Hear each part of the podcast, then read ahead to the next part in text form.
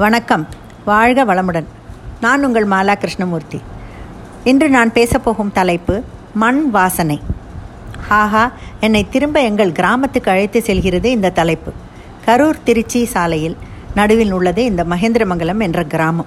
இந்த கிராமம் மகா பெரியவர் என்று உலகமே போற்றுகின்ற காஞ்சி மகா பெரியவர் பாலகனாக இருந்தபோது ஒரு வருடம் இங்கு இங்கு உள்ள பள்ளியில் படித்தவர்களாம். இந்த பெரியும் பெருமையும் மண் வாசம் உள்ள எங்கள் கிராமத்துக்கு உண்டு. என்று நினைத்தாலும் மனம் சிறு பிள்ளை போல் குதிகிழிக்கிறது அந்த நாட்களை நினைத்து. நல்ல செழிப்பான வயல்கள் கரும்பு தோட்டம் மா தென்னை வாழை சோளம் என்று எங்கு பார்த்தாலும் பசுமை நிறைந்திருக்கும். மண்மணம் மாறாது இருந்த கிராமத்தை பல வருடங்களுக்கு பிறகு திருச்சி செல்லும் போது என் கணவரை காரை அந்த கிராமத்தில் நிறுத்த சொல்லி எனக்கு எங்கள் வீட்டை பார்க்க வேண்டும் என்றேன் அவரும் சரி என்று ஒத்துக்கொண்டார். நாங்கள் தாத்தா பாட்டியோடு இருந்த வீட்டை சென்று பார்த்தோம். அக்ரஹாரம் என்னவோ மாறுதல்கள் ரொம்ப இல்லாமல் அப்படியே தான் உள்ளது. ஆனால் வீட்டை எங்கள் மாமா பக்கத்து வீட்டுக்காரருக்கு விற்று விட்டிருந்தார் அவர் சாவி வைத்திருந்ததால் அங்கு சென்று பார்க்க முடிந்தது. மிகவும் சந்தோஷமாக இருந்தது. நிறைய மாற்றங்கள் இருந்த இருக்கத்தான் இருந்தது. நாங்கள் அப்போது பள்ளிக்கூடம் வருஷாந்திர லீவும் போது காவேரிக்கு சென்ற சென்ற சமயம் காவேரிக்கு கூட்டமாக போவதே ஒரு அருமையான ரொட்டீன் நாங்கள் மூன்று பேர் சித்தி குழந்தைகள் நாலு பேர். இன்னொரு சித்திக்கு நாலு குழந்தைகள் என்று எல்லோருமாக சேர்ந்து ரூட் மார்ச் மாதிரி செல்வோம். வீட்டிலிருந்து ஆளுக்கு ஒரு குடம் கூஜா என்று ஏதோ ஒன்றை எடுத்துக்கொள்வோம். காவேரி தண்ணீர் கொண்டு வர. காலையில் கல்ச்சட்டி பழையது. ஏதோ ஒரு ஊறுகாயுடன். எரித்த குழம்பு என்று சாம்பார் ரசம் இந்த காய் எல்லாவற்றையும் போட்டு விறகு அடுப்பில் மாக்கல் சட்டியில் கொதிக்க வைத்து தொட்டுக்கொள்ள சின்ன குழு கரண்டியில் ஊற்றுவார் பாட்டி. தேவாமிரதமாக இருக்கும். காவேரியில் ஆட்டம் போட நல்ல தெம்பையும் தரும்.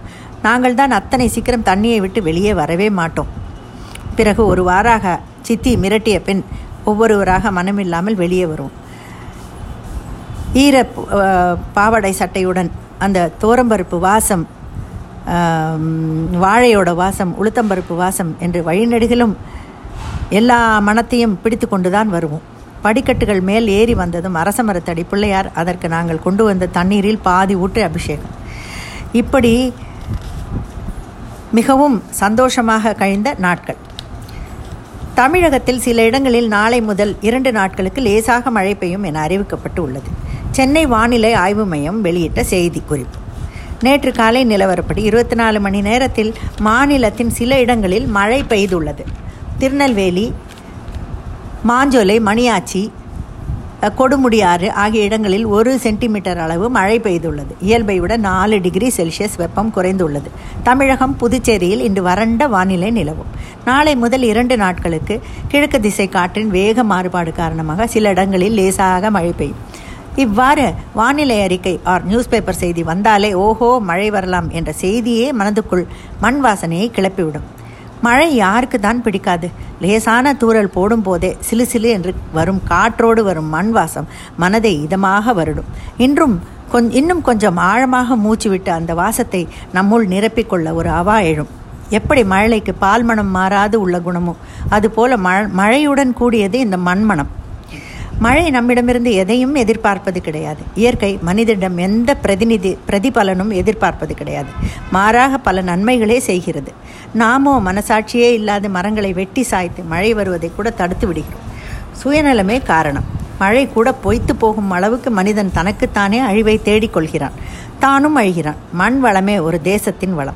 நாம் வளமுடன் வாழ வேண்டும் என்றார் இந்த மண் வாசம் வேண்டும் என்றார் இயற்கையை ரசிக்க தெரிய வேண்டும்.